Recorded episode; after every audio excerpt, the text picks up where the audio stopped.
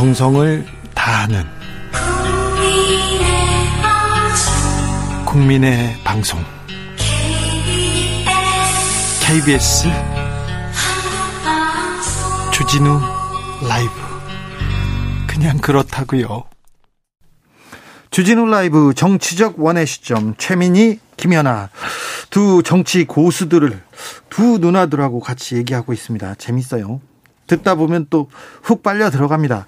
자, 정부가 이사 부동산 대책 이렇게 공개했습니다. 국민의힘에서 그렇게 주장하던 공급, 공급, 공급 얘기를 조금 어느 정도 채워졌는지 몰라도, 어, 비판 언론도 별로 없어요. 이거 어떻게 보십니까, 김연아 위원님? 네. 어, 공급 공급한 걸 받아줘서 일단 고맙다고는 생각하는데요. 아 그래요. 일단은 공급을 받긴 네. 했어요. 근데 첫 번째로 이렇게 할 수 있었는데 왜 여태까지 안 했나 네. 싶고요. 네. 그 다음에 이제 김현미 장관이 처음에는 공급이 부족하지 않다 고 그랬어요. 네. 한 2년 반 동안. 네. 그러다 이제 공급이 부족하지 않다고 했는데 가격이 갑자기 오르니까 공급을 막 부랴부랴 하면서 뭐라 그랬냐면 아파트가 빵이 아니기 때문에 빨리 안 된다고 얘기했거든요. 네. 근데 장관이 바뀌더니 갑자기 아파트가 빵이 됐어요. 200만 호를 지금 뭐 2025년까지 상당 부분 채워 넣겠다고 지금 장관이 얘기하고 있거든요. 예. 그래서 저는 아, 이게 어떻게 이렇게 가능할까 이런 네. 좀 의구심이 들고 네. 세부적으로 내용을 보면 어, 단기간 공급은 이전에 인허가 난 거를 준공 기준으로 공급이라고 보고 있고요. 앞으로 지어지는 거는 2025년까지 땅만 부지만 확보되는데 그걸 공급이라고 얘기를 하고 있어요. 그래서 굳이 빵에 비유하자면 밀가루만 갖다 놓고 이제 이걸 빵이라고 하는 상황이 벌어진 거죠. 그래서 그래서 이제 오늘 여론조사에 보면 이사 대책에 대해서 좀 부정적인 평가가 더 많이 나오는 이유가 아마 이런 거에서 나온다고 생각을 하고 있고요. 네. 근데 이제 저는 그렇게 생각합니다. 국민들이 그 막 급조되고 허름하고 막 질이 낮은 주택을 원하는 게 아니에요. 네. 그다음에 이제 불안한 거는 이것이 지금 못 사면 우리 3년 전의 경험처럼 그때 어 전세값 그러니까 집 한 채 값이 지금은 전세값도 안 되는 상황이 벌어지는 거에 그렇죠. 대한 불안감이거든요. 네. 지금 못 사면 평생 못 그렇죠. 산다. 그러면 저는 오히려 이걸 200만 원을 당장 하겠다는 게 아니라 계속 꾸준하게 하겠다라고 해서 국민들을 안심시키는 게 오히려 더 정직한 정책이라고 생각이 돼요. 그리고 네. 그게 정상 정책이죠. 근데 지금 이 무리하게 공급 정책을 쏟아냈다 보니까 공공이 직접 수행하는 뭐 이런 공급 대책을 굉장히 많이 포함하고 시키고 있어요. 네. 누가 그러더라고요. 그 국토부가 건설 회사냐고 직접 공급을 하겠다는 게 너무 많아서 결국은 국토부가 집만 짓는 것만 하겠다라는 얘기도 나와 있고 또 하나 이제 뭐 국토부가 직접 짓는 게 아니고 LH나 SH공사를 하는 음. 건데 LH공사, SH공사가 이만한 물량을 다 수용을 하려면 저는 엄청난 신규 인력을 뽑아야 되는데 그 요즘 수, 취준생들이 좋아한다는 공기업 일자리가 너무너무 많이 늘어나게 생겨서 이게 일자리 확산의 하나의 정책인가라고 의심할 만큼 사실은 조금 앞뒤에 바라는 효과가 좀 다를 것 같아서 우려되는 측면도 많이 있습니다. 김현아 의원께서 웃는 얼굴로 칭찬 한 스푼 하더니 조곤조곤 아프게 계속 네, 때렸습니다. 자, 최민 의원.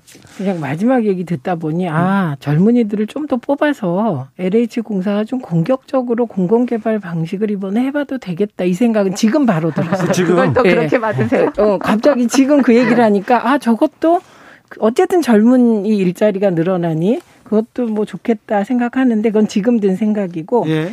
우선 이게 이, 이게 잘 돼도 2025년이에요. 네. 그러니까 그것도 부지 확보. 그렇지. 네. 그러니까 이건 무슨 얘기가 되냐면 만약에 정부가 이번에 얘기한 대로 돼도 2025년에 최초 물량이 나오고 이후에 쭉쭉 나오는 거예요. 그러니까 이번에 정부가 대책을 아무리 세워도 이것의 혜택을 누리는 국민들이 누릴 수 있는 건 차기 정부 말 그리고 차차기 정부라는 거예요. 그러니까 네. 공급은 이런 것이죠. 그래서 오히려 제가 아쉽게 생각하는 거는 이번에 그래도 보면 공급을 위하여 머리를 많이 짜냈고 그리고 이제 구체적으로 부지 선정이나 이런 과정에서 좀 더 고민을 하게 될 것 같은데 요 대책이 만약에 문재인 정부 초에 나왔다면 더 좋았을 거다. 아, 그러니까 예, 제 말이 바로 예, 그 이 런 생각은 듭니다. 네. 근데 문재인 정부 초기에 초기나 그 이후에 김현비 장관이 공급 대책을 내놓지 않은 건 아니에요.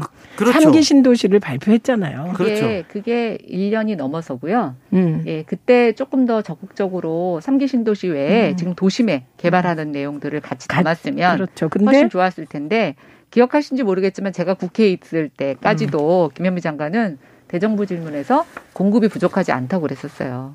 그러니까 그 그거는 절대적인 수치, 전국적으로 공급 물량과 수요를 얘기한 건데 사실은 지금 국민들께서 바라시는 건 솔직히 얘기하면 강남에 나도 집 갖고 싶다. 서울에 있는 국민들은 수도권에 있는 국민들은 시민들은 나는 서울에 집을 갖고 싶다. 비수도권은 수도권에 집을 갖고 싶다. 이런 욕구니까 이거는 이제 사실은 그렇다고 강남에 다 집을 가질 수 없는 것 또한 사실이기 때문에 역세권에 그나마 강남이 아니라도 좋은 지역에 얼마나 많은 주택을 공급하냐가 관건이고 이건 다 네. 동의하는 거잖아요. 이번에 그런 것이 포함됐다는 건 긍정적인 거고 다만 이거를 실행하는 과정에서 좀 더 세밀하고 꼼꼼하게 이제 대책이 나오고 말씀하신 대로 스케줄을 좀 현실성 있는 스케줄을 제시하면 좋지 않겠습니까? 어쨌든 이번에 긍정적으로 본 건 언론의 비판 기사가 안 나온다는 게 그렇기도 한데. 부동산 얘기가 나오면 김연아 위원님이 얼굴이 좀 편안해지고요. 네. 최민희 의원님 좀 쫓겨요.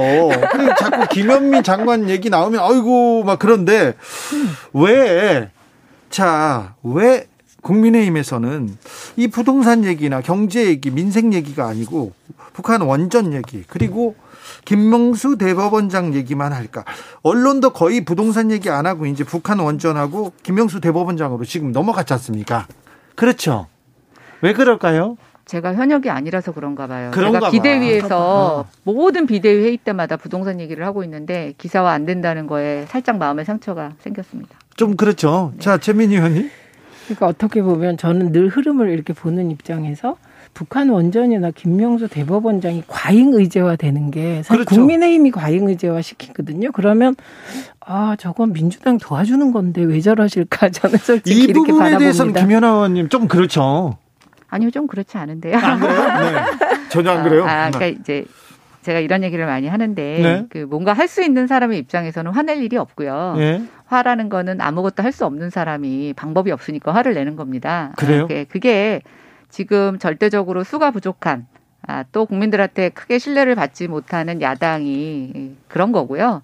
그 다음에 이제 저는 원전 사태나 이런 것들은 뭐 그 사안에 대한 거짓말보다는 대통령이 이제 초기부터 원전 정책과 관련해서 국민들에게 크게 드라이브를 전환하시려고 했던 거잖아요. 예, 근데 그것에 대해서 조금 더 아까 제가 얘기한 것처럼 솔직하게 시간이 걸리는 문제고 국민들의 인식과 준비가 필요한 것을 좀 천천히 갔으면 좋겠는데 아 주택 공급은 그렇게 정권 초기에 했으면 좋겠는 걸 이게 미루다가 와가지고 한꺼번에 한다고 그러고 원전은 경제성 수치를 만질 만큼 그렇게 조급하게 그때 했어야 되나라는 생각이 듭니다. 그리고 국민들 한번 입장에서 생각해 보세요.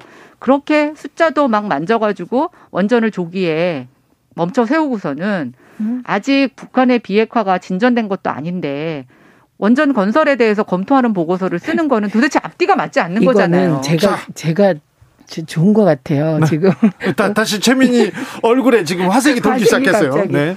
왜냐하면 이제 북한 원전 건은 사실 색깔론을 하신 게 맞죠. 그런데 이 색깔론이 문제가 되고 있는 거고 지금 이 색깔론이 말이 안 되는 게 그렇다면 이건 자기 얼굴에 침뱉기예요. 94년 제네바 합의 때 북한에 원전 두 개 지어주기로 했고 실제로 김영삼 정부가 1조 5천억을 부산 그 북한에 사실 그 기초 작업으로 예, 투자했거든요. 그래서 이 부분은 저는 이렇게 바라보면서 김종인 위원장이 저건 빨리 걷어들이셔야 되는데 왜 계속 가실까? 계속 가시면 사실 자기 얼굴에 침 뱉기다 이렇게 생각을 했던 사안이고 그리고 그 감사원의 감사 결과가 지금 문제되고 있는 건 경제성 평가 부분이에요. 근데 북한 아니 북한이 원전을 멈추고 안 멈추고 해서 경제성 평가는 한 부분인데 네. 이 부분에 대한 실체도 조작이 있었냐 없었냐 만약에 조작이 없었다면 끝 조작이 있었다면 어느 선에서 지시냐 요거는 검찰 수사 결과로 나올 것이고 그 외에 나머지 분야 그러니까 예를 들면 안전성 부분에 있어서는 정말 문제가 심각했고 지금도 문제가 나오잖아요. 그래서 좀 더 종합적인 평가를 해야 되는 사안이기 때문에 경제성 평가만으로 원전을 멈춰야 된다. 이거는 이제 논리적으로는 조금 그 너무 부족한 논리라고 생각합니다. 그런데 중요한 건 북한 원전을 색깔론으로 계속 가져가시면 저는 민주당은 겉으로는 당황하고 속으로는 되게 안심할 것 같습니다. 3831님이 오늘 토론 아주 굿입니다. 서로 자극적이지 않게 조곤조곤 품격이 있네요. 토론의 정석입니다. 그렇습니다. 자, 요 문제 또 나눠볼까요? 김명수 대법원장은 큰 문제가 있습니까? 국민의힘에서 보기에는?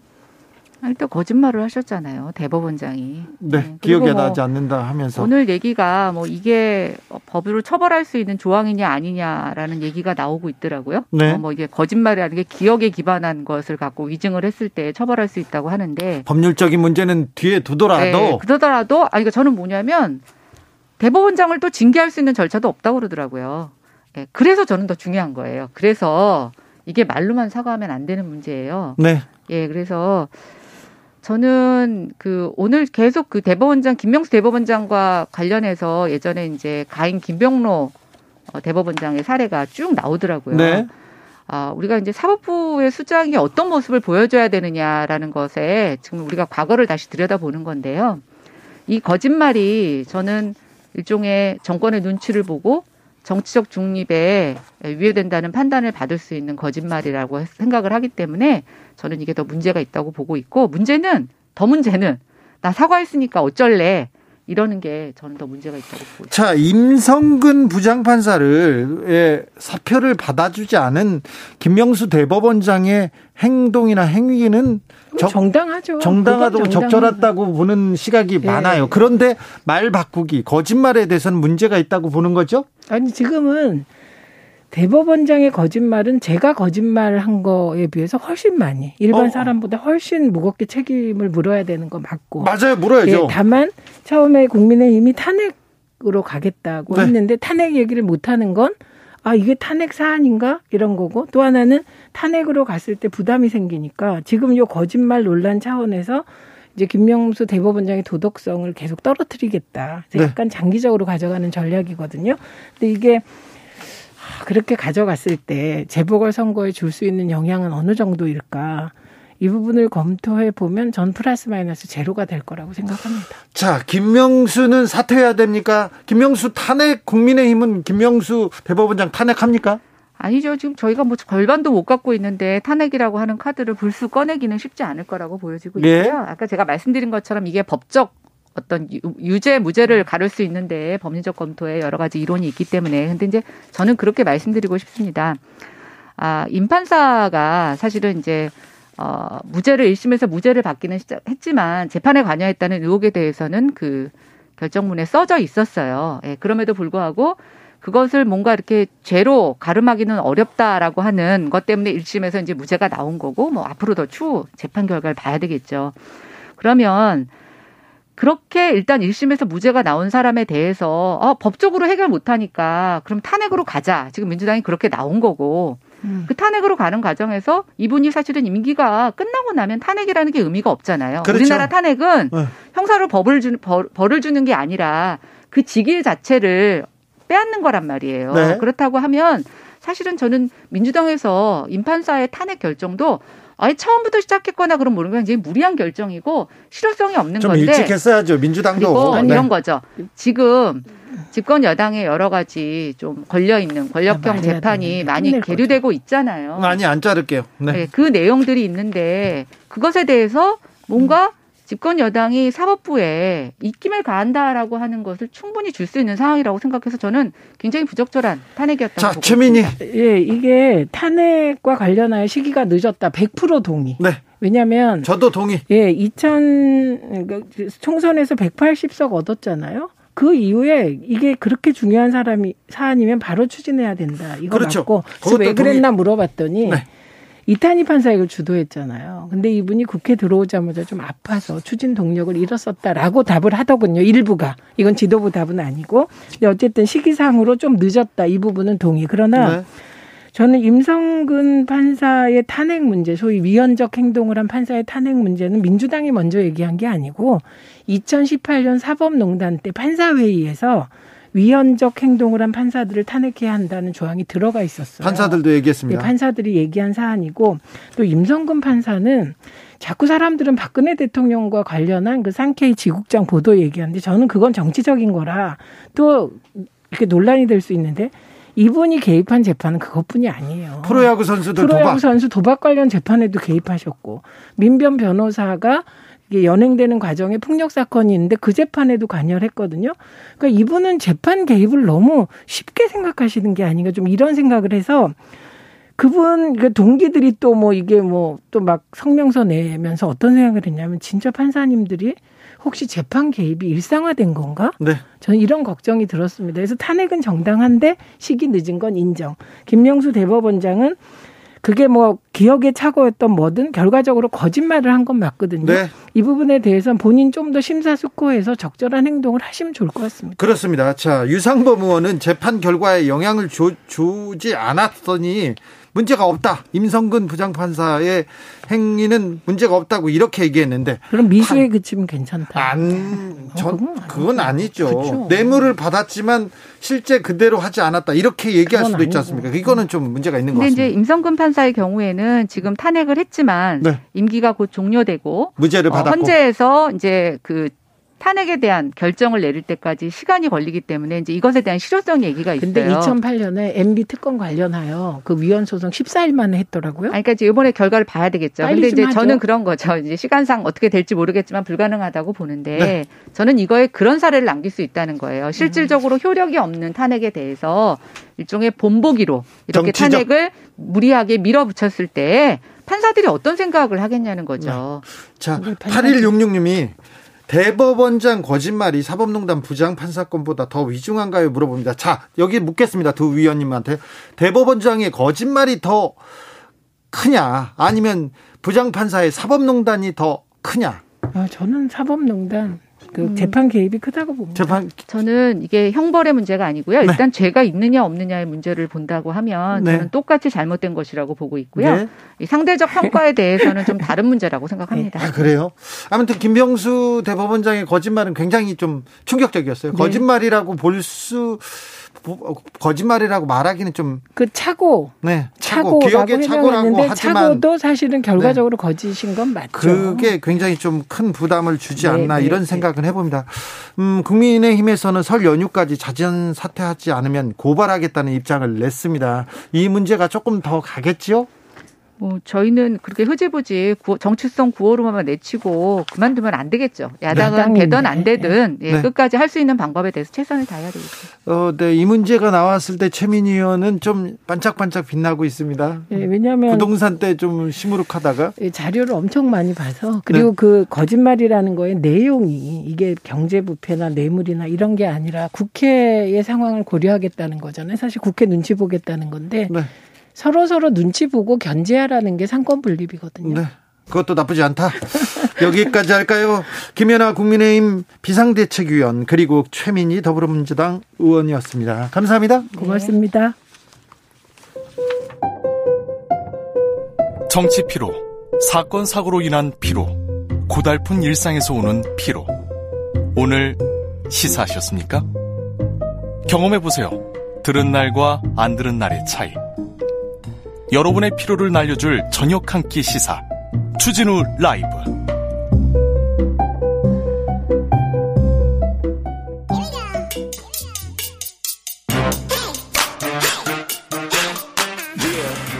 뉴스를 향한 진지한 고민. 기자들의 수다.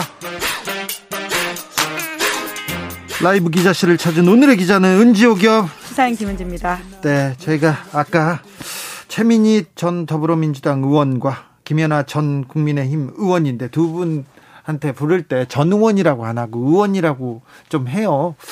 어, 네. 전 의원이 맞는 맞지만 어, 국회의원들은 평생 의원으로 살잖아요. 뭐 국회의원뿐만이 아니라 장관했던 자, 분들이나 이런 장관님이라고 분들한테 예, 전 그렇죠. 장관님이라고 안 합니다. 네. 근데 정확한 명칭은 전 의원입니다. 네.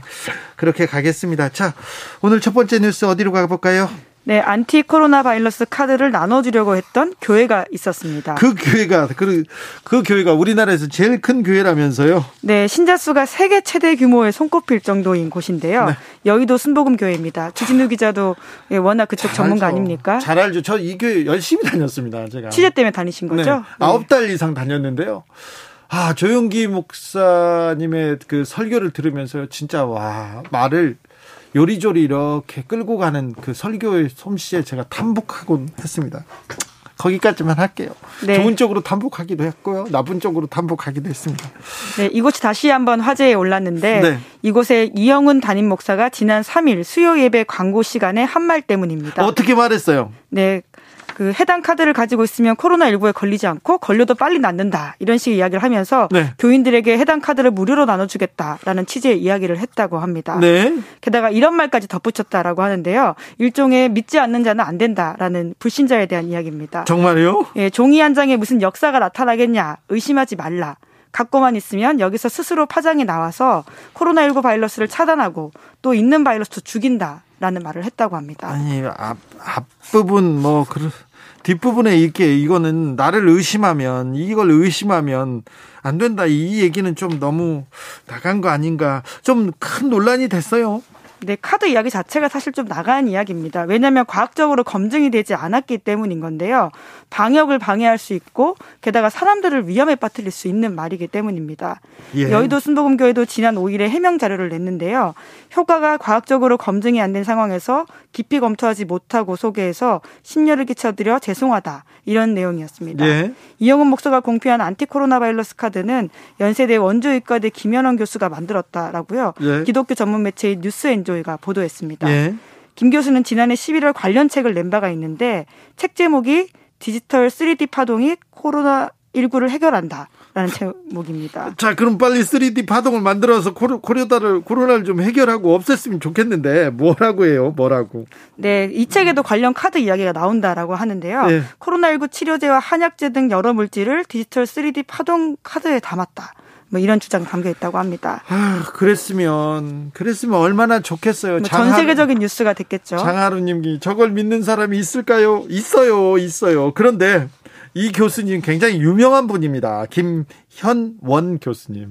네, 뉴스엔조이에 따르면 2010년에도 문제가 된 바가 있는데요. 자신이 개발한 소위 생명수에 항암 효과가 있다. 이런 이야기를 하면서 팔다가 형사처벌을 받은 적이 있습니다. 구속됐습니까? 네, 그러진 않고요. 벌금 200만 원 선고를 받았습니다. 네. 사기 등의 혐의였고요. 네, 벌금 2천만 원. 네, 2천만 원이고요. 네. 네 현재 여의도 순복음 교회는 전체 12,000명 수용할 수 있는 공간에 1,200개 자석만 앉을 수 있게 하면서 대면 예배하고 있다라고 해요. 네. 당국의 방역 당국의 지침에 따른 건데요. 대면 예배가 허용된 이후에 이렇게 하고 있다고 합니다. 네. 전국 교회는 지금 자석수 기준으로 수도권은 10%, 나머지는 20% 허용된다라고 하는데요. 네. 어제 해당 이영훈 목사가 어떤 이야기 했는지 좀 찾아봤는데 예. 예, 크리스천 투데이에 따르면 코로나19 지나면서 철저히 회개하고 성령의 은혜를 회복해야 된다. 이런 식의 이야기를 했고요. 관련된 카드 이야기는 나오지 않은 것으로 보입니다. 김 의원님께서 지금 중세 시대인가요? 얘기하는데 아, 코로나 시대지 않습니까? 그러니까 좀 앞이 막막한 분들이 많아요. 그러니까 이런 어, 이상한 상술이 여기저기서 나옵니다. 저도 이런 카드, 비슷한 카드, 그리고 비슷한 목걸이, 팔찌 이런 거 팔고 다니는 사람들 많이 봤어요. 네, 물론 여의도 순복음교회는 이걸 무료로 나눠준다라고 하면서 상술은 아니다. 뭐 이렇게 애초에 이야기했다고 하는데요. 이조차도 네. 지금 안 하겠다라고는 했습니다. 네, 다음 뉴스로 가볼까요? 네, 검사가 재판 증인으로 설 사람에게 미리 증언 연습을 시켰다. 이런 보도가 나왔습니다. 한명숙 전 총리 관련 사건이죠? 네, 뉴스타파의 한명숙 전 총리 정치자금법 위반 사건 보도인데요. 이 보도를 이해하기 위해서는 지금까지 먼저 진행된 사건을 짚어볼 필요가 있습니다. 아, 네, 짚어보기 전에 이 뉴스가 몇 달 전에도 나왔잖아요. 그렇죠. 거기하고 네. 조금 다른 내용인가요? 네, 더 추가적으로 자료가 확인이 됐다라고 하는 건데요. 네, 대검 자, 검찰부에서 확인을 했다라는 거죠. 자, 1차 사건이 감찰부, 있습니다. 네, 자, 1차 사건이 1차 사건은 대한통 사, 대한통운 사장한테 돈을 받았다는 혐의였죠? 네, 그런데 그 사건은요, 이미 1, 2, 3심 모두 무죄가 났습니다. 네. 2009년에 예, 검찰이 기소했던 사건인데. 특수 당시, 2부에서 했어요? 네, 그렇습니다. 어, 이사, 당시에 한전 총리가 서울시장 후보로도 이름을 오르내렸기 때문에 네. 검찰이 표적 수사했다 이런 비판들이 많았습니다. 그 특수 2부에서 수사를 했는데 다 무죄가 났어요. 무죄가 나서 어 그때는 친문 진영, 친문이 아니요 친노 진영의 좌장이 한명숙이었는데 거기에 한명숙이 서울시장 후, 유력한 후보였습니다. 특수 2부에서 수사했는데 다 무죄가 났습니다. 무죄가 나자 네, 그렇죠. 그래서 1심에서 무죄가 날 것 같은 분위기가 그 당시도 실제로 있었는데요. 네. 왜냐하면 핵심 그 재판 증인이 말을 바꿨기 때문입니다. 네. 그래서 1심에서 1차 사건 무죄가 하, 나기 하루 전날 검찰에서 2차 사건을 기소를 했었습니다. 네. 지금 그것이 바로 현재 논란이 되고 있는 한만호 사건이라고 보시면 됩니다. 자, 특수 2부에서 수사를 하다가요. 거기는 무죄가 날 것 같았어요. 무죄가 나거나 무죄가 날 것 같으니까 특수 1부, 1부에서 다시 수사를 하기 시작합니다. 또 다른 건으로. 네, 건설업자 한만호 씨가 한명숙 전 총리에게 돈을 줬다라는 사건이었는데 2차 사건은 1심에서는 무죄였는데 2심에서 뒤집어졌습니다. 2심에서 정영식 부장판사가 딱 나와가지고 징역 2년을 펑 때렸어요. 네. 그때 제가 재판을 받고 있었는데요. 제 판사님도 정영식 부장판사였어요. 그래서 한명숙 총리 하고 저하고 판사 동기라고 해서 만났는데 한명숙 총리가 저를 걱정하시는 거예요. 주 기자 걱정된다고. 그러니까 나는 총리님이 더 걱정돼요. 얘기를 둘이서 이렇게 얘기를 했었는데 저는 어저 저기 다른 판사한테 재판을 받았습니다. 재판이 좀 길어져서 바뀌어서 예. 그런데 한명숙 총리는 1심에서 무죄 났고 당당하다면서 정영식 부장판사한테 판결을 받았는데 2심에서 징역형이 나왔죠. 네, 그리고 그것이 대법원에서 확정이 돼서 징역 2년 선고를 받고 형을 살았습니다. 네. 그런데 이제 뇌물 사건에서 그러니까 돈과 관련되어 있는 사건에서 가장 중요한 게 뭐냐면요. 공여자의 일관되고 구체적인 진술입니다. 그런데 네. 그런데 이제 이 사람 왜냐하면 이 뇌물 사건은 영상이나 음성 증거 같은 것들이 보통 없기 때문에 네. 준 사람이 일관되고 구체적으로 진술하는 게 중요하거든요. 그런데요. 네. 이 사건은 좀 특이했어요. 네. 근데 한명숙 1차 사건, 2차 사건 모두 검찰에서는 돈 줬다라고 이야기했던 공여자들이 법정 가서는 다 말을 바꿨습니다. 예. 검찰이 무서워서 그렇게 이야기했다. 실제로는 아니다. 내가 거짓말했다. 이런 이야기들을 했거든요. 네. 실제로 작년에 공개됐던 한만호 씨 비망록이 있는데 여기에서도 검찰의 회의와 압박에 못 이겨서 거짓 진술했다라는 취지의 대목들이 여럿 나옵니다. 뇌물 사건은 뇌물을 준 사람하고 받은 사람의 진술 그리고 진술의 구체성과 진술의 일관성이 가장 중요하거든요. 그런데 이 재판에 나와서 검사들이 하도 뭐 강요해가지고 거짓말했어요. 이렇게 재판에서 말았, 말했습니다. 그래서 1심에서 무죄가 났는데 2심에서는 유죄가 났습니다. 근데 알고 보니까 검사들이 증언 연습을 시켰다는 거 같지 않습니까? 네, 그렇습니다. 그, 그런데요, 이게 좀 또 다른 사건입니다. 이게 복잡하다 보니까 다시 설명을 드리는데요. 그 2차 사건에서 공여자, 그러니까 한만호 씨가 말을 바꾸다 보니까 검찰로서는 굉장히 난감할 수밖에 없었거든요. 예. 그러니까 위증했다, 이런 식으로 또 추가 수사를 했습니다. 네. 한만호 씨에 대한 추가 수사를 했고요. 그래서 한만호 씨가 실제로는 돈을 다 줘놓고서는 법정에서 거짓말한다라는 수사를 진행합니다. 네. 그래서 그때 한만호 씨가 위증죄로 기소가 돼서 징역 2년 선고를 받았 받았는데요. 또 받았어요, 징역 2년을. 네. 이때 한만호 씨 위증죄를 수사하기 위한 핵심 증인들이 당시에 한만호 씨가 감옥에 있었기 때문에 또 다른 재소자들입니다. 그 재소자를 증언 연습시켰다라고 하는 거죠. 이거 어디에서 많이 본 것 같지 않습니까? BBK 사건 때 그랬어요. BBK 사건 때. 그때, 어, 클린, BBK 사건 관련해서 이명박 선거대책본부의 홍준표 클린 대책위원회라고 생, 생, 만들었고요. 거기에 거기에 박형준, 나경원 두 지금 정치인들이 지금 있죠. 거기가 네. 대변인이었어요. 그때 그때 어, 저기, 감방 동기들이 어떻게 얘기한다는 얘기가 나오기도 했었죠. 자, 자, 정확하게 다시 넘어가 보겠습니다. 이 재판으로. 대검에서 지금 이 사건 감찰 중이지 않습니까? 네, 왜냐하면 그 당시에 이렇게 재판 증언 훈련을 받았다라고 주장하는 사람이 나왔기 때문입니다. 그 네. 그 사람이 H씨인데요. 네, 이 사람이 동기.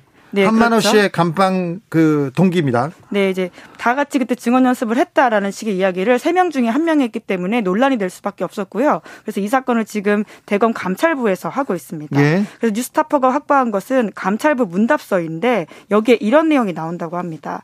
검찰 관계자들이나 어, 이런 증인 연습 사실을 인정했다라고 적혀 있다라고 하는데요. 하지만 이제 수사팀 관계자들은 이렇게 해명한다고 합니다.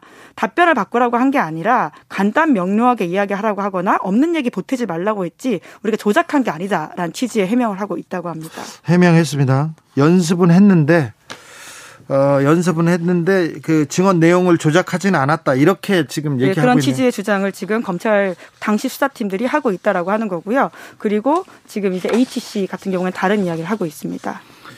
증인이 돈을 줬다고 했다가 안 줬다고 바꿨어요. 그러자마자 검사들이 이 증인을 조사합니다. 위증으로. 그리고는 감방에 있는 감옥에 있는 사람들, 교도소에 있는 사람들은 검사들이 뭐 한마디 하면 영향이 크게 미치니까 아, 검사의 영향권 안에 있는 사람들인데 그 사람들을 증인으로 위증죄로 처벌했다니 좀 안타까운 내용이네요. 우리 공권력이, 우리 네. 검찰의 수사력이. 물론 당시 이제 검찰 쪽 주장은 그 한만호 씨가 굉장히 좀 신빙성이 낮은 사람이다 이런 취지의 주장을 했지만 사실은 그것에 기반해서 기소했기 때문에 좀 앞뒤가 맞지 않는다 이런 지적도 있었습니다. 2081님께서 같은 검사라도 문학적 문학적 소질이 다분하면 출세, 출세길이 열, 많은 도움이 되겠어요. 출세길이 열리겠어요. 그런 얘기도 합니다. 아, 우리 검찰이 자, 국민의 검찰이 이런 일을 했습니다. 증언 연습이요. 네, 뭐 물론 과거 이야기입니다. 2009년 10년 이야기인데요. 뭐 여전히 현재 진행형 진행형일 수 있는 사건이기도 합니다. 네, 많은 것을 생각해 보고 생각해 보게 합니다. 좀 안타까운 사건이기도 합니다. 자, 마지막으로 만나볼 뉴스는 어떤 뉴스입니까? 네, 오늘 오후 배군규 전 장관에 대한 영장 실질 심사가 아직 진행 중입니다. 오늘 밤늦게 아니면 내일 새벽에 결과가 나오겠네요? 네, 했고요. 아직 열리고 있는데요. 예. 3시간 넘게 지금 서로 사, 다투고 있다라고 합니다. 예. 이렇게 치열하게 공방한다는 자체가 굉장히 서로 이야기가 많이 오고 간다라고 보이기 때문에 네. 예. 백 장관의 백 전 장관에 대한 혐의는 어떤 내용입니까? 네, 직권남용 권리행사 방해 그리고 업무 방해인데요. 검찰은 백 전 장관이 월성원전 경제성 평가에 개, 하는데 개입했다 이렇게 주장하고 있고요. 예. 백전 장관은 전면 부인하고 있습니다. 예. 적법한 절차를 거쳤고 그리고는 정책 결정 사항이다 이렇게 보고 있습니다. 직권남용으로 요새 계속 무죄가 나오는데 직권남용 권리행사 방해 그리고 업무 방해로 지금 구속영장을 청구했는데요. 이 영장이 발부되느냐 기각되느냐에 따라서 검찰 수사 방향 크게 달라질 겁니다. 네, 그럴 것으로 보입니다. 왜냐하면 영장이 나올 경우에는 수사 향배가 청와대까지 향해 갈 수 있고요. 기각이 될 경우에는 무리한 영장 청구였다. 이런 비판과 함께 수사의 동력을 잃을 수 있다는 분석이 나오고 있습니다. 네, 그렇습니다. 아, 이 저기 자료 삭제건으로 기소된 산업부 공무원 재판은 어떻게 진행되고 있습니까? 네, 세 사람에 대한 첫 공판은 다음 달 9일에 열리는데요. 원래 지난달에 열릴 예정이었는데 검찰이 기일 변경을 신청해서 어, 밀렸다라고 하고요. 뿐만 아니라 이거 관련해서도 자료 삭제와 관련해서도 백 전 장관이 개입했다라고 하는 것이 검찰 쪽 주장인데요. 백 전 장관은 이를 부인하고 있습니다. 노후된 원전, 원전의 수명이 다 됐어요? 됐는데 수명을 연장할 수 있는지 없는지에 대한 보고서 그리고 경제성 보고서 여러 보고서 중에 한 보고서 부분이 사라졌습니다. 자료 삭제건으로 기소되고 공무원 산업부 공무원은 구속되기도 했습니다. 이것을 장관이 시켰는지 아닌지 이걸 지금 따져보겠다는 거죠? 네, 그런 상황이고요. 이제 네. 결과는 아마 내일 정도 돼야지 알 수 있을 것 같습니다. 네, 검찰 수사 방향이 어떤 어디를 향하는지 좀 자세히 좀 살펴보겠습니다. 기자들의 수다 지금까지 시사인 김은지 기자와 함께했습니다. 감사합니다. 네, 감사합니다. 7797님이 주진우님 반갑습니다. 처음엔 답답했는데요. 지금 완전 편안합니다. 얘기하는데 어, 답답했다. 네. 많이 부족했죠. 지금도 많이 답답합니다. 죄송합니다. 네. 더 열심히 하겠습니다. 0835님께서 힘없는 국민이 어디에 등을 기대야 하나요? 그렇죠. 자, 우리끼리 기대자고요. 자, 주진우 라이브 기대십시오. 어, 궁금한 게 있으면, 답답한 게 있으면 이쪽으로 기대십시오. 제가 열심히 풀어보겠습니다. 열심히 달리겠습니다. 8517님이 동네 호프집에서 반년 만에 친구를 만났어요. 2시간 남짓 있었는데 9시까지 저희 둘 뿐이어서 상인들의 고통을 실감했습니다. 미안해서 두 번째 안주는 제일 비싼, 제일 비싼 과일 안주로 시켰는데 과일이 다 준비가 안 돼서 죄송하다고만 하더라고요. 제가 더 미안했어요. 참. 빨리 친구들도 만나고 빨리 그 소상공인도 웃는 날이 왔으면 좋겠습니다. 교통정보센터 다녀올게요. 공인혜 씨.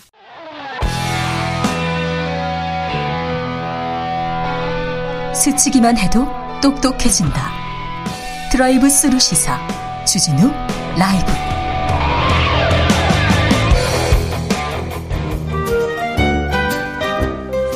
민생이 먼저다. 함께 잘 먹고 잘 사는 법 찾아보겠습니다. 민생과 통하였느냐? 생생민생 통. 안전하 선왕 민생생각 안진걸 민생경제연구소장 어서 오세요. 네 안녕하십니까. 네. 주말에는 좀 쉬십니까? 아니요 주말에도 바빴습니다. 뭐 하고 바빴어요? 어, 이제 주말에 준비를 해서 오늘 하고 온 일이 있는데요. 네? 먼저 아침에 삼성생명 안보험 환자분들 아직도 농성한 지 1년이고 이제 설이잖아요. 곧. 네. 설명절 앞두고 훈훈한 소식 좀 들려달라고 호소하고 왔습니다. 아, 네. 안보험금 지급하고 그분들 네. 집에 가게 해주셔야죠. 네. 두 번째 설을 지금 삼성생명 본관에서 맞이하는데요. 거기 갔다 왔고 그다음에 이제 거기 갔다 온 다음에 뭐 주말에 화제가 된 뉴스가 있죠. 나경원 전 의원 따님 성적이 10건이 급상승해가지고 문제가 됐는데 네. 그것이 다 무혐의 처리했거든요 검찰이. 네, 무혐의 처리됐습니다. 어, 저희는 이제 주진우 아베에서 제발 공개적인 토론 한번 하자 그 문제로 하는데 이제 토론 안 해주시는데 그분에 대해서 저희가 이제 저희들이 고발이 돼 있으니까 네. 항고장하고 항고 이유서를 오늘 검찰에 또 제출했고요. 네. 아니 검찰에서 판단을 해서 이거는 어, 제가 안 된다 이렇게 했는데 왜 다시 했습니까? 아니 그 국민들이 보시면 저희들 저도 여기저기서 상지대 뭐 경희대 선거에서 강의를 20년 가까이 했지만 아, 20년 교수시네. 예, 그 어떤 경우도 성적을 10단계까지 네. D0에서 A 플러스로 고쳐줄 수 있는 경우는 없습니다. 그건, 아, 그래요? 그건 강사 재량이 아닙니다. 네. 한 단계만 올리려고 해도요, 학교에다가 그 학생이 낸그 출석부 뭐 시험 성적부 뭐 그다음 레포트 전부 다 제출해야 되고 사유서도 써야 되거든요. 그리고 심사를 받아야 됩니다. 네. 그래서 이런 부분들은 검찰이 부실수를 했다라는 비판이 제기되는 상황이어서 다시 한번 저희가 항고를 했고요. 네, 항고를 했습니다. 그다음에 어 저희가 계속 문제를 삼았던 이제 이건 민생 문제기도 합니다. 우리 국민들이 힘들게 세금 내서 국회의원들이 1년에 1,500 아니 1년에 1억 5천 정도 연봉을 받으시는데 네. 박덕흠 의원님 어 국민의힘 탈당하셨는데 이분 출석률이 25%밖에 되지 않는다는 것도 저희가 밝혀냈습니다. 네. 상임 출석률. 그러면 75%는 최소한 반납해야 되는 거 아닌가요? 인간적으로, 도리 사회적으로. 그래서 요 부분 또 주말에 제가 열심히 하고 왔습니다. 자, 오늘, 오늘 본격적인 이슈로 넘어가 자, 볼까요? 예. 자, 이제 명절 앞두고 돈 되는 소식 총정이 저번에 했는데요. 예. 경기도가요. 복지 대상자, 그러니까 복지 할인이라는 게 있다고 그랬잖아요. 통신비뿐만 아니라 네. 전기요금, 교통요금, TV 요금까지 있습니다. 네. 이것을 모르는 분들이 많습니다. 전국적으로 320만 명이 혜택을 못 보고 있다 그랬잖아요. 경기도가 그분에 대해서 저희가 문제 제기하고 민주당 소확행위원회에서도 독려를 하니까 경기도가 자체적으로 나서서 이동통신 비 중을 포함해 무려 6만 5천 명 가까이한테 할인 혜택을 받게 한 겁니다. 예. 그러니까 이 할인 혜택은 일면 기초연금을 받으시는 어르신들 같은 경우는 12,100원이 통신비가 할인된다 그랬잖아요. 의무적으로. 네. 근데 신청을 해야 되는데 못 해가지고 할인 못 받았던 분들. 매달 12,000원이면 예. 얼마 큰 돈입니다. 크죠. 부부로 하면 2만 4천 원이잖아요. 예. 그래서 경기도뿐만 아니라 방금 제가 서울 그 광주도 광산구하고 서울 은평구가 시범적으로 열심히 나섰습니다. 예. 광산구에도 감면을 못 받고 있는 분들이 5만 947명이나 되는데 그 중에서 2만 1000명이나 접수를 시켰고 4,114명한테 할인이 지금 시작됐습니다. 광진구. 예, 아니 광주 광산구. 광주 광산구. 그러니까 저희가 지금 이걸 어떻게 된 거냐면요. 전국에 320만 명이 혜택을 못 보고 있다라고 광역시도랑 기초자치제에 다 제안을 한 겁니다. 예. 직접 나서서 전화를 드려달라. 그래서 광주 광산구하고 예. 서울 은평구하고 그 중심으로 열심히 한 거고요. 네. 경기 그래서 효과가 경기도가 6만 4천 명, 그다음에 강주 광산구가 4천 명이 할인 혜택을 보게 된 겁니다. 아니, 한구에 4천 혜택이 많네요. 네. 어, 통신비만 있는 게 아니라 교통비, 그다음에 전기료, 네, 그다음에 도시가스. TV 수신료까지 예, 네. 도시가스까지 5대 할인이 가능하거든요. 예. 이 부분을 그러니까 다시 한번 우리 국민 여러분께 지금도 할인을 못 받고 있는 분들 자 통신비는 기초수급자 차상위 계층 장애인 기초연금을 받는 어르신들이 다 가능하고요 도시가스는 기초수급자 차상위 장애인 전기는 기초수급자 차상위 장애인 TV 수신료도 기초수급자하고 시청각 장애인들이 할인이 됩니다 이 정보를 모르시는 분들이 전국적으로 300만 명, 400만 명이 넘는 것이죠. 알겠습니다. 찾아가십시오. 예. 예. 그래서 2월 달, 3월 달에 자동차세 내면 7.53% 할인 받는 거. 통합해서 내면 네. 그다음에 Account Info 깔면 신용카드 포인트하고 휴면예금, 휴면보험금, 소액 계좌까지 모두 현금화 가능하다는 거 이것과 함께 저희가 이렇게 어 설날 앞두고 돈이 되고 힘이 되는 정보 다시 한번 강조해 봤습니다. 생생밀생 통입니다. 다음 기사는 예, 어떤 이것도 아주 미담인데요. 네. 저번에 주진우 라이브 들어보니까 순창여고 학생들의 미담이 화제가 됐잖아요. 그렇죠. 우리 주 우리 주진우 기자님 아주 그냥 저, 너무 훈훈해 하시던데 사랑해 축하해. 어, 네. 대한민국은 오면이 바다다, 네. 삼면이 바다가 아니라 동해 남해 서해 말고 네. 선배님들 사랑해 졸업 축하해. 네. 그런 것처럼 대전여고 학생들도 엄청난 화제가 됐습니다. 네. 대전여고 학생들이 사회 수업을 하면서 함께 사는 사회를 그럼 우리가 실천해 보자 해서 지금 유튜브에는 나올 텐데요. 어, 학생들 다섯 명이서 택배 기사님들 과로사를 예방하고 기사님들 응원하는 달력을 만든 거예요. 설렘을 세상에. 주셔서 늘 예, 고맙습니다. 설렘을 주셔서 늘 고맙습니다. 네. 그러니까 그 택배를 받는 행위를 그렇죠. 설렘을 받는 것으로 해석을 했고요. 늦어도 아. 괜찮아. 네. 뭐 이런 그다음에 뭐, 뭐 저희들 활동하는 것까지 다 담아놨습니다. 네. 그래서 이게 100개를 만들었는데 네. 택배사님들의 수고를 고마워하는 그림도 아, 그리고요. 마음이 너무 예쁘네요. 예, 엽서도 이렇게 했고 스티커도 만들고 네. 그랬는데 이제 이게 뉴스가 나온 겁니다. 뭐 대전 KBS라든지 오마이뉴스 네. 나온 거. 그걸 보고 정세균 국무총리가 나서가지고 네. 페이스북에 너무 고맙고 대견하다. 진짜 예쁘네요. 예, 대전 여고 학생들. 어, 설명절 앞두고 기사님들 과로사 근절을 위해서 더 적극적으로 나서겠다. 일파 이렇게 나비 효과가 일어난 겁니다. 그렇죠. 그러니까 또 정세균 총리 페이스북을 보고 여러 언론에서 또 그 대전여고 학생들의 예쁜 마음이 아름다운 네. 마음이 음. 어 택배 기사님들이 큰 응원이 되고 국민들을 훈훈하게 해줬다 기사가 나간 겁니다. 음. 그러니까 이제 저희 민생경제연구소하고 택배 노동자를 응원하는 시민의 모임이 있거든요. 네. 이거 학생들이 돈이 없으니까 109밖에 못 만들었잖아요. 네. 제가 만부 정도를 찍어서 네. 택배 기사님들, 그다음에 택배와 관련된 뭐 정부 정책 담당자들, 국회의원들한테 만부 정도를 다 일제히 기부하려고 합니다. 아, 네. 이렇게 이제 나비 효과로 일파만파가 일어나고 있다. 대전 여고 학생들의 어, 예쁜 마음이 네. 네, 나비 효과를 아, 만들어서 예. 많은 택배 노동자들한테 네. 좀 더 자세한 이제 사연 그 아름다운 감동은 대전 여고만 쳐도 기사가 쭉 나옵니다. 알겠습니다. 그러니까 우리 순창여중 학생들 대전 여고 학생들 정말 대단하고 좋았습니다. 네. 예. 한블리님께서 어머 기특해라. 정말 기특하죠. 예. 무죄다님은 아이들에게 아이들을 본받아야 해요. 그렇습니다. 본받겠습니다. 아이고 존경합니다. 너무 아름다운 일 했어요. 그러니까 이렇게 마지막에 늦어도 괜찮아 택배기사님 감사합니다 이렇게 네. 써놓으셨더라고요. 설렘, 정말 고맙습니다. 설렘을 배달 배달해 주셔서 감사합니다. 네, 참 예쁘네요 마음이. 자 다음 이야기로 넘어가 볼까요? 자 이야기는 조금 설명절 앞두고 조금 저희가 분노가 해야 될 이야기인데요. 네. 작년에 시중에 주요 은행들이 이자 수익만 41조를 거뒀다는 겁니다. 이자 수익으로만요? 예, 전체 매출이 51조인데 80%가 이자 수익인데요. 네. 이게 재작년에 40조 있는데 1조가 늘어난 겁니다. 이자 수익이. 네. 그 1조가 누구의 돈이죠? 우리 돈이죠. 다 우리 중소기업, 중소상공인, 서민들의 돈입니다. 특히 네.